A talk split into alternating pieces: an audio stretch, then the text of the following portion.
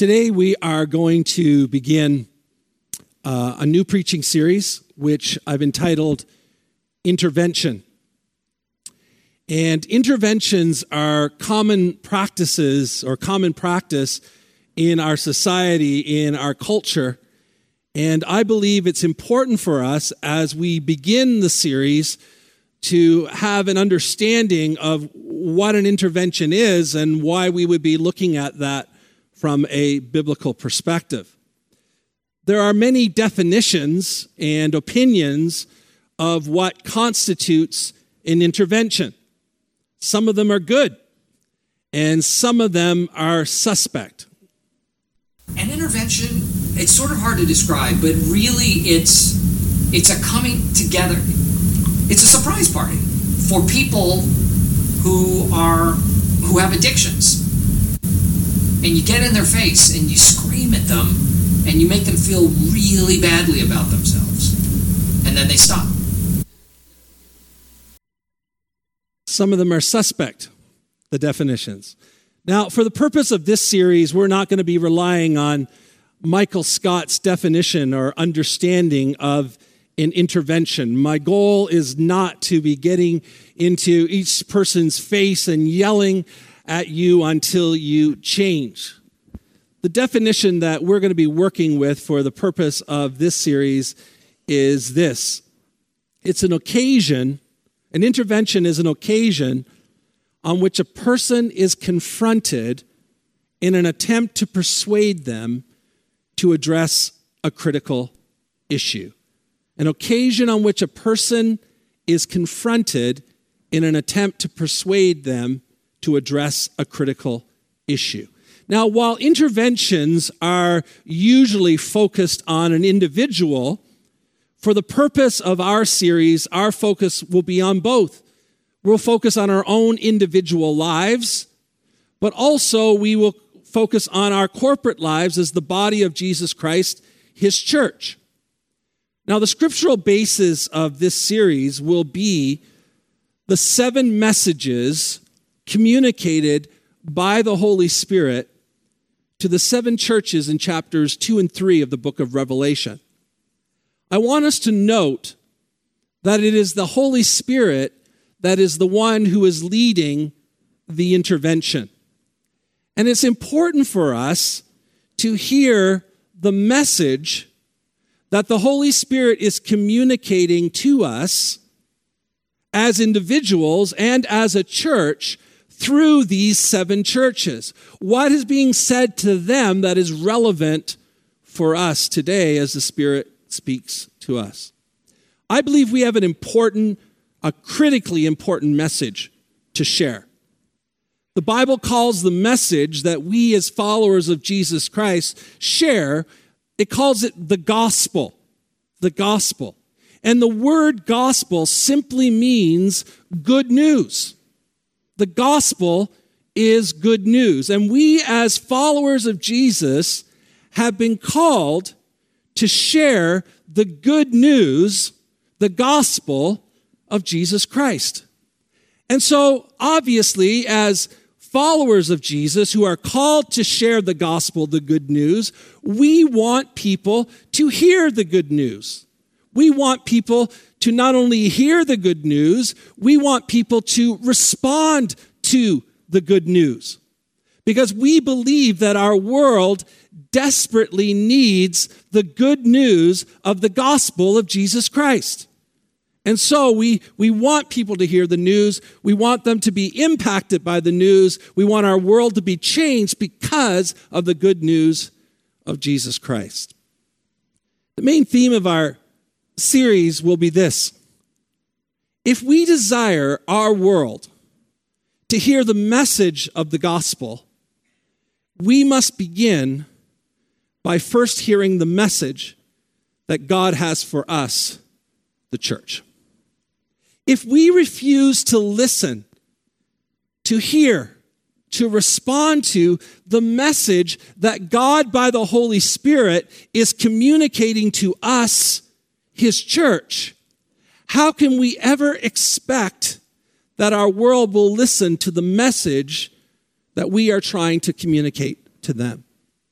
The receiving of the news, the good news, has to begin with us. It's important for us to understand that our lives, how we live our lives, who we are, our character, our lifestyles, our actions, who we are, is every bit as much communicating the gospel, the good news, as the words that we use to share the gospel. In fact, I would suggest they're even more impacting. There's no question that the book of Revelation is a unique book of the Bible. It's very unique. And I believe that no other book has been more misunderstood, more misrepresented, more miscommunicated than the book of Revelation. All throughout the history of Christianity over the last 2,000 years, there have been many high profile church leaders who have even questioned whether or not the book of Revelation should even be included in the Bible. There's been debate and issue about whether we even make it a part of, new, uh, of the New Testament canon or if it should be left out. And there's been varying opinions on that. It's been a very controversial book. The book of Revelation has been twisted by deranged and, and mentally ill individuals throughout history. And we even see in more modern history, we see leaders like Charles Manson in California in the 1960s justifying his cult and his murderous behavior on the book of Revelation. We see it even in, in, closer to our time with David Koresh in Waco, Texas in 1993, doing the same. A cult and a misunderstanding built around gathering people, people dying, people being mistreated, all in the name of the book of Revelation. The evangelical world is filled with preachers who claim to hold the key to unlocking the code of the book of Revelation in order to explain what is happening in our world today in very specific ways. No other book has been or continues to be more misunderstood, more misrepresented, and more miscommunicated than the book of Revelation. And so I believe that if we are going to value and glean from the book of Revelation, it's important for us to understand what it is that makes it so special. What is it that makes it so unique? And understand the valuable contribution that the book of Revelation has to make to us, not only in our individual lives, but in the church of Jesus Christ. As we live out our lives living kingdom life, as we are anticipating the second coming of Jesus. Now, the book of Revelation needs to be understood, respected, and valued for what it is. And so, for this reason, as I was wrestling through this series, I decided then rather than going right to the first church this morning, jumping right in on that first church today, I believe it's important for us to begin this series, to begin today, with a brief overview of the book of Revelation so that perhaps we can gain some understanding of well, what, what it is that we're reading and what it is that makes this book so special yet so easily misunderstood. Now, the normal approach to preaching, those of you who have heard lots of sermons, in one of the courses that I teach, one of the first exercises the students have to do is they have to try to do a mathematical calculation of how many sermons they think they've heard in a lifetime. It's quite an alarming exercise, actually, when you think, wow, I've suffered that much in my lifetime. The normal approach to preaching is first the biblical understanding. Well, what is the Bible saying? Why was that written? Who was it written to? What was going on at the time? Why are those words being said? What, you know, what's happening there? Because we can, otherwise we're just taking words and making them what we want them to be. So the first part of, of preaching is normally to say, you know, what's happening in that text? What's the biblical understanding? What is the Bible saying? Because our goal is not to make the Bible say what we want it to say. Our goal is for the Bible to say to us what it wants to say. So that's where we start. And then once we've unpacked that, then the practical application comes. Then we have the side of, okay, so that's what the Bible is saying. That's what it was saying 2,000 years ago when it was read. That's what it was saying 4,000 years ago when it was written. But what is it saying to me what is it saying to the church right here and right now in my time? How should I, how should we respond to what we're reading in light of understanding what the Bible says? Now, the technical term for that is the so what question. So we read the Bible, so what? What does that now mean for me? How is that to impact my life? How does that change what I believe, how I live, how I treat others? So what? How important is that? And so that's the normal approach to preaching, or it should be. But today, because we're setting up a series, we're going to be leaning heavily on the biblical understanding side with a small amount of practical application. Because over the next seven weeks after today, as we look closely at each of the seven messages given to each of the six, seven churches, there's going to be lots of both biblical understanding and practical application as we allow the Holy Spirit to speak into our lives and into our church. And so I say all that to say I believe it's important for us and to begin this way. Now, I think it would be fair to say that today will center more around teaching than preaching. And if you know me, you know that I really enjoy that. And some of you might, and some of you may not. And sometimes I've been accused of being too academic.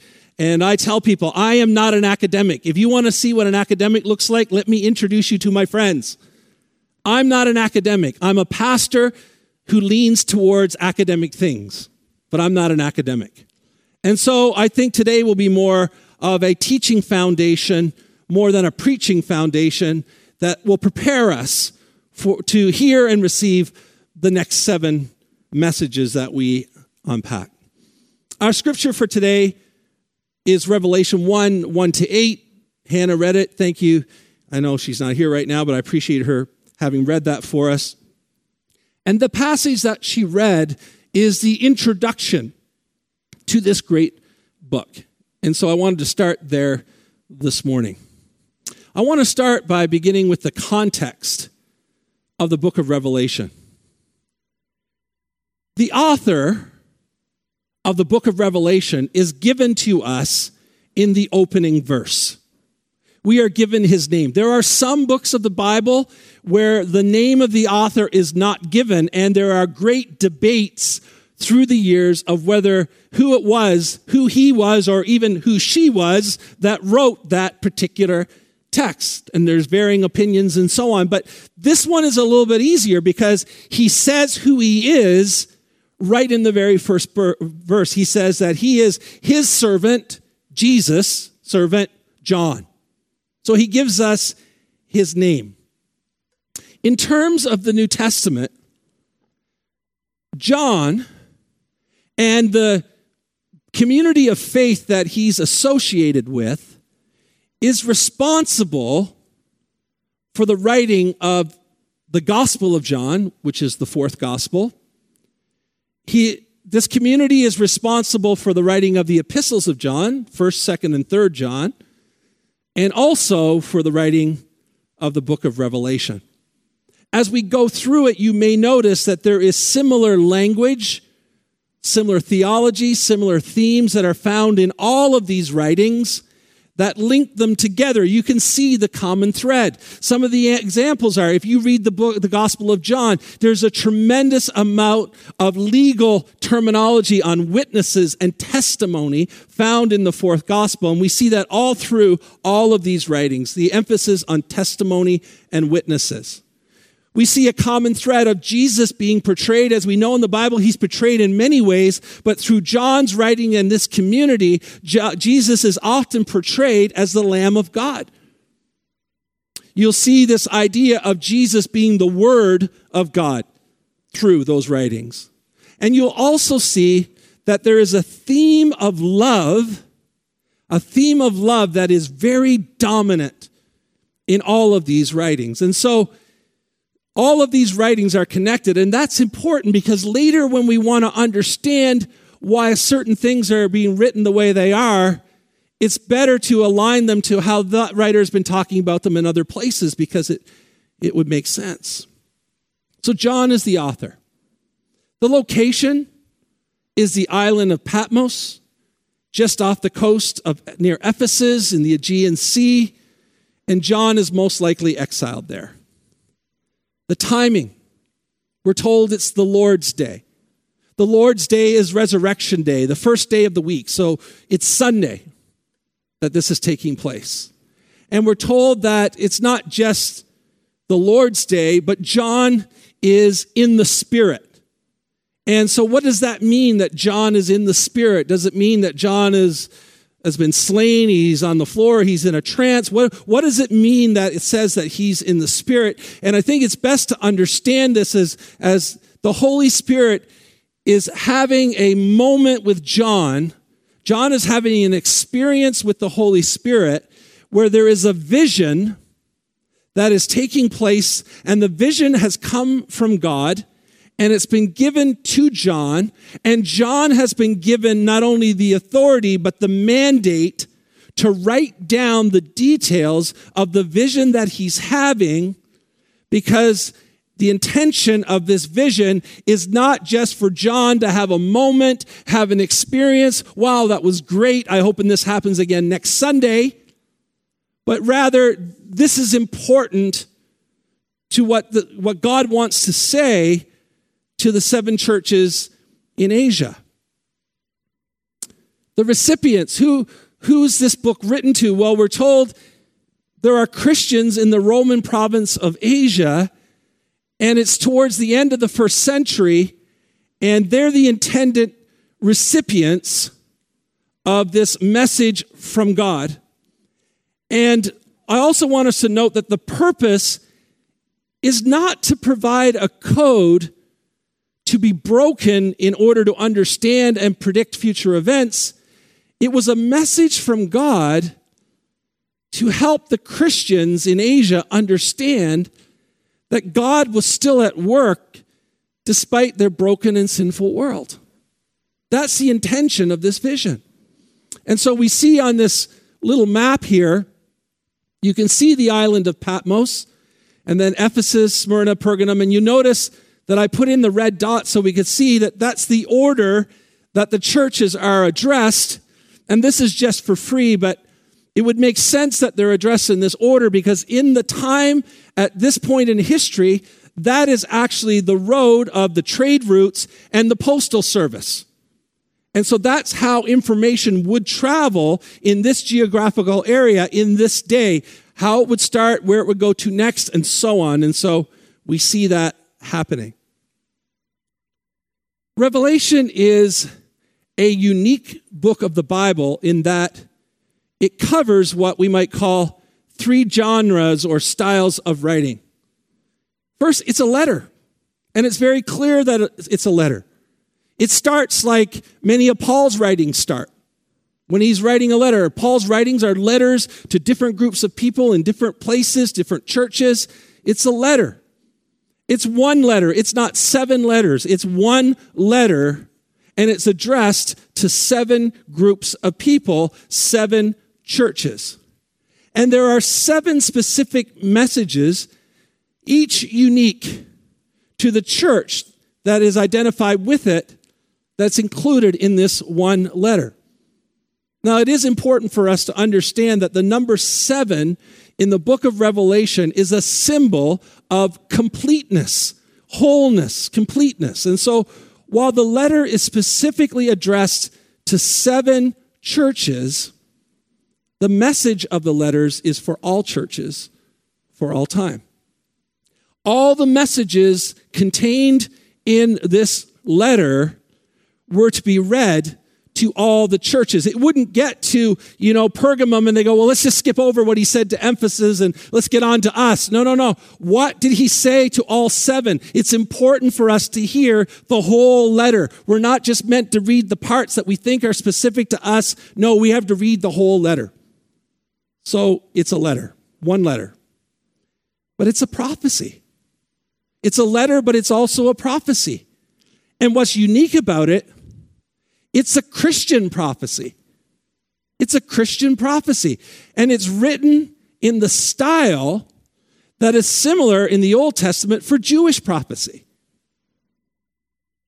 And John, in it, as he's writing, you know, in the, in the vision itself, the book of Revelation itself claims to be a, pro- a, prophecy. We're not reading it and going, oh, this sounds like a prophecy. No, it says this is a prophecy. And John himself says, I am a prophet as I'm writing this. It's a prophecy to end all prophecies. So it's a letter, it's a prophecy, but it's also Jewish apocalyptic literature. And this is really, really important. It's written in a style that's similar to the book of Daniel and similar to the book of Ezekiel. And there's a lot of other Jewish apocalyptic literature that's not contained in our scriptures, but is an important part of of Jewish spirituality. And so it aligns with that style of writing as well. So you have this book, and one of the things that makes it so unique, you know, the others are like, well, this is a gospel, or this is a letter, or this is a prophetic work. No, this is a letter, this is a prophecy, and it's Jewish apocalyptic literature. And all of those things affect how we read it and we understand it. And so that's the context of the book of Revelation. My second point is that I want to unpack what does it mean that it's Jewish apocalyptic literature. Because apocalyptic literature, if we understand what that is, then we have a better understanding of reading this book when we read it. To truly appreciate and understand the book of Revelation, we need to increase our understanding of apocalyptic literature. Apocalyptic literature has a unique style of writing. Now, you may have noticed that if you've read the book of Revelation. Apocalyptic literature is complex and sophisticated. It uses imagery, it uses ideas, it uses unusual vocabulary that is more artistic and more complex than normal everyday writing. Apocalyptic literature is not written to be read by someone alone in their living room as they're going through the words that are on the pages. Apocalyptic literature was written to be heard. In fact, you see that in the opening verses as you hear this being read to you. It would be read out loud in a public worship gathering. If that document arrived at Evangel today for us, then the expectation is that we would read the letter together. We wouldn't just circulate it and say, hey, you know, Jen, when you're finished with it, can you pass it on to Larry and he'll read it and then he'll pass it on, you know, to somebody else? No. The idea is we have to be here together. It has to be read out loud in the context of our spiritual worship gathering, and we need to hear together what it has to say. In fact, sometimes it was even acted out using drama and so on. It wasn't intended to be quietly read on your own. Apocalyptic literature uses symbols to communicate the message that those hearing the message will understand and be able to relate to. And so while we are here 2,000 years later, struggling to understand the symbolism, while someone who is an expert is telling us that grasshoppers are Apache helicopters and so on, we're trying to understand it and figuring it out. 2,000 years later, trying to wrap our heads around the symbolism, the intended audience in this day likely would have understood it completely. They would have understood it because they understood the context in which they were living and they would have understood the symbolism and it would have made sense to them and it would have been an easy, easy application for them. Apocalyptic literature appeals to the senses. You'll notice when you read Revelation, it focuses on what you can see and all this amazing stuff is unfolding to watch. But it also focuses on what you're hearing thunder, voices, sounds. It focuses on smells like incense and other things. So your, your senses are being bombarded as you read it. What you're seeing, what you're hearing, what you're smelling, what you can touch, even what you can taste. It uses language vividly, the colors. It talks about vivid colors, right? Clothed in rainbow. Sounds and dramatics, thunder, lightning. All of these things were common and are common to apocalyptic literature in symbolism as people read them. It's a unique style of writing. That's why the book of Revelation doesn't look like anything else that you find in the New Testament. It wasn't intended to be. It's a completely different style. It's like your whole life reading biographies, and then all of a sudden one day, you know, you're reading fiction, and you go, wow, like this is, this is completely different. Yes, it is. It's intended to be. It's that way on purpose. It's a unique style of writing. Secondly, it's written during unique circumstances. Apocalyptic literature was written during times of despair, times of intense persecution, opposition, hardship, affliction, imprisonment and martyrdom, slander. All of these things happening to those who were faithful to God and all of this is happening to them because they are faithful and determined to stay committed to God. They haven't done anything wrong other than they are deemed by those who are not faithful to God to not be worthy to be treated with respect and dignity because they should be punished because they are faithful to God. Now, unlike most Jewish prophecy, Apocalyptic literature was not about repentance or righteousness or returning to God.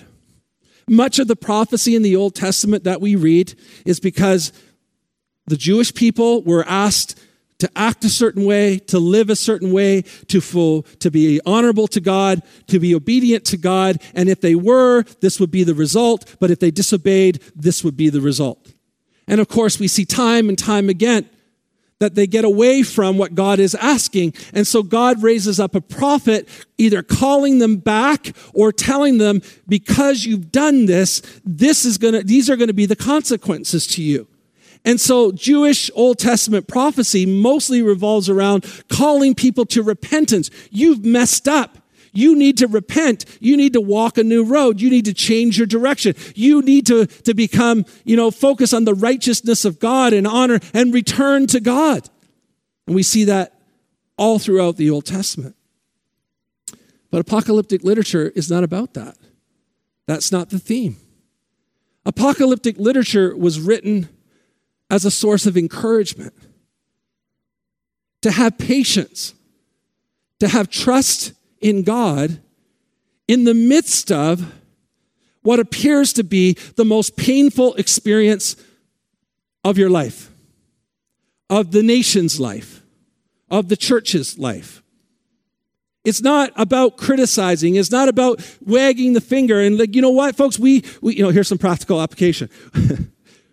we go through those times sometimes where, where we're going through a hard time and things are happening that are difficult. And sometimes people come alongside and say, you know, I know you're struggling and I just want to encourage you and help you. And then there's other people who are so incredibly spiritual that they can look into the scenario and tell you why your life is so miserable.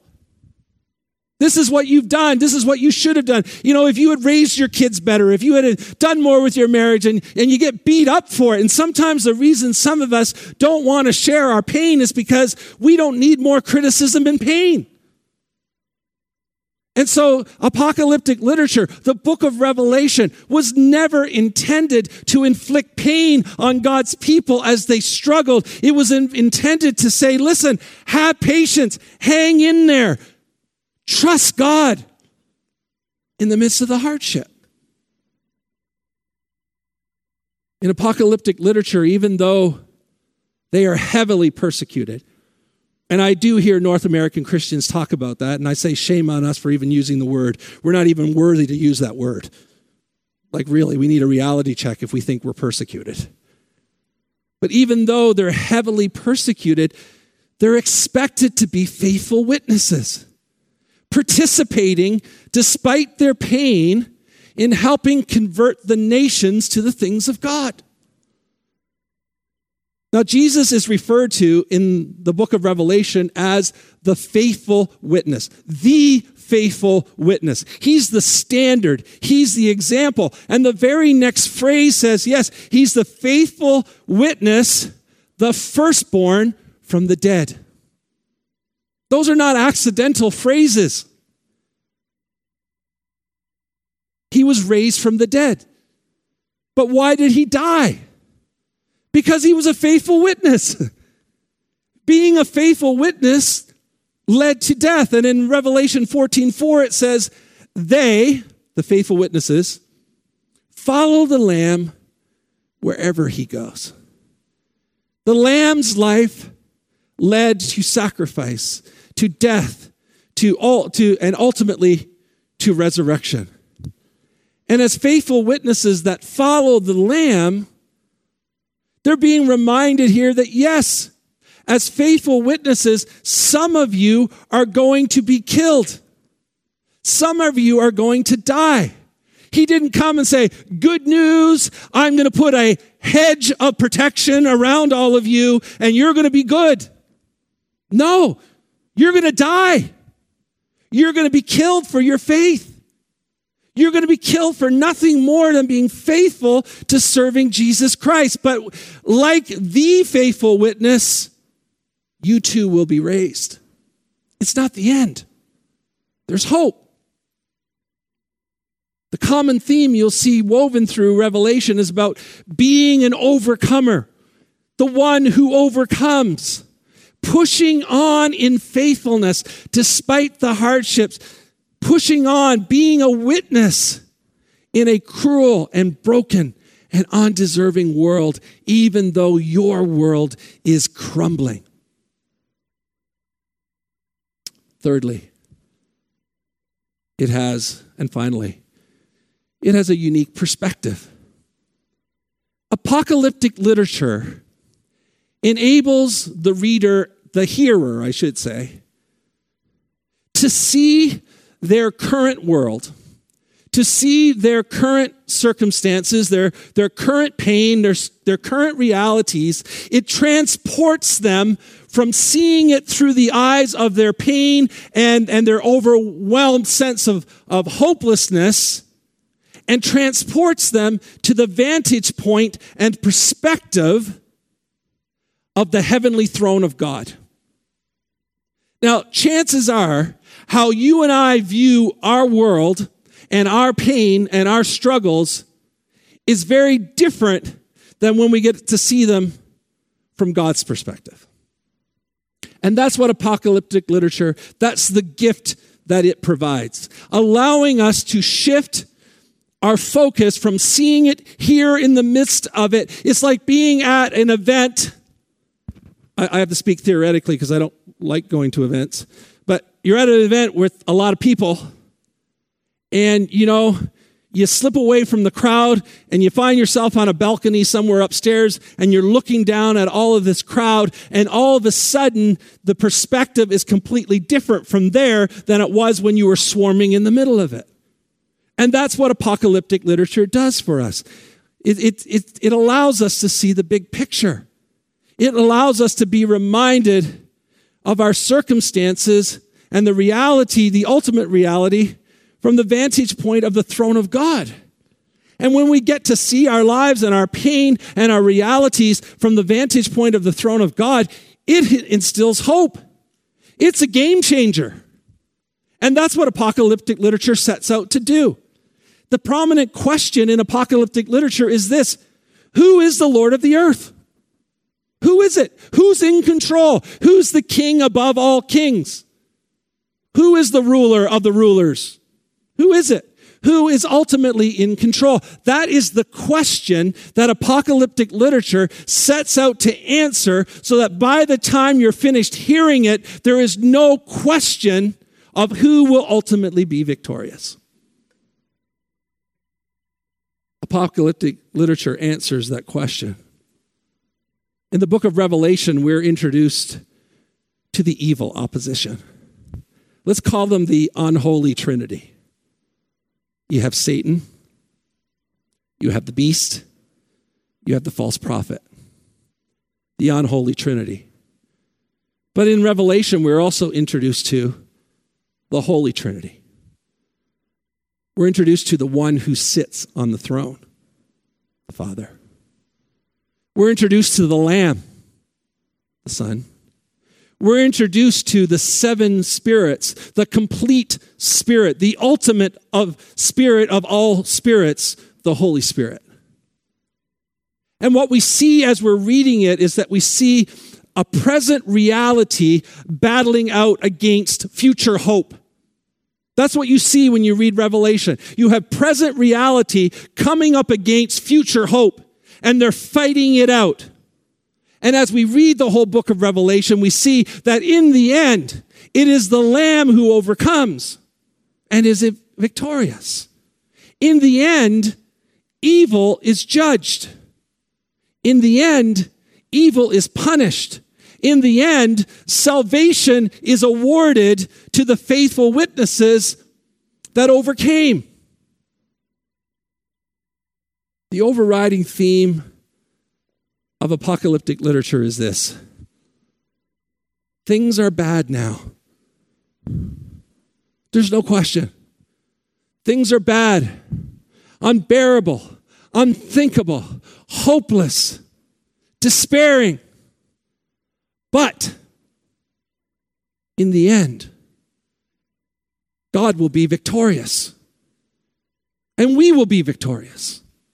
That's the message of apocalyptic literature. That is the intent every time it is given and written. It is an attempt to help people get up out of the mud and shake it off and keep going, even though it's terrible, because in the end, you're going to win if you're a faithful witness to him who overcomes, through him who's already overcome. And so, over the next few weeks, we will be considering specifically the message, the messages that the Holy Spirit had for each of the seven churches in the book of Revelation. And we'll also be asking us the question I understand what it meant for them. But what does God, by His Holy Spirit, want to say for us? To us right now? What is the Holy Spirit intervening in, in our church, in my life, to point out something harmful and dangerous and destructive to help me to go from being overcome to being an overcomer? What is the Spirit speaking to us right now? And we will be reminded that even though we are faithful witnesses and pressing on in the midst of hardship, even though we're faithful to God and we're not going to give up, there are still some things that we need to hear, that we may need to be corrected in our lives if we're truly going to be overcomers. Now, if you're at a point in your life where you've got this all figured out, and there's nothing left to change. You are fully sanctified. You are the next best thing to Jesus. I give you permission to take the next seven weeks off. You clearly don't need to be here. But I will be here because I will tell you that I am far from that. And we will, and, and the Spirit will speak to our lives and remind us and help us to be overcomers and to be faithful witnesses so that we can experience the victory that Jesus brings. Hardship in this life never gives us a free pass to not be faithful witnesses that Jesus is calling us to be. I'm sorry, but it doesn't. We can never reach a point in our lives and say, you know, I'm, I, I have you know, I'm really sick, or I'm dying, or I've lost my job, or my marriage is falling apart, or my kids hate me, or my kids are all messed up, or it's hard. I get it, and I'm not diminishing it. But please understand the painful reality of those things never allow us a free pass to not be faithful witnesses. If we ever need a time when we need to stay faithful to God, it is when life is as horrible as we could have ever imagined it could be at this point in time. We press on. I would invite our worship team back. You know what's interesting? I thought this was going to be like 15 minutes. Whoops. Folks, today we are embarking on an intervention journey. And we're not doing it on our own in the seclusion of our houses, although it may end up there as God is working in our lives. But we're going it together. Because what he's saying to us is what he's saying, and what he's saying to our church is, is, a part of all of us, and we need to hear it together and acknowledge it together and work through it together. This is an important journey. It's a really important journey. And it's important because, as I said when we started, if we desire our world to hear the message of the gospel, we must begin by hearing the message that God has for us, His church. Would you stand with me this morning?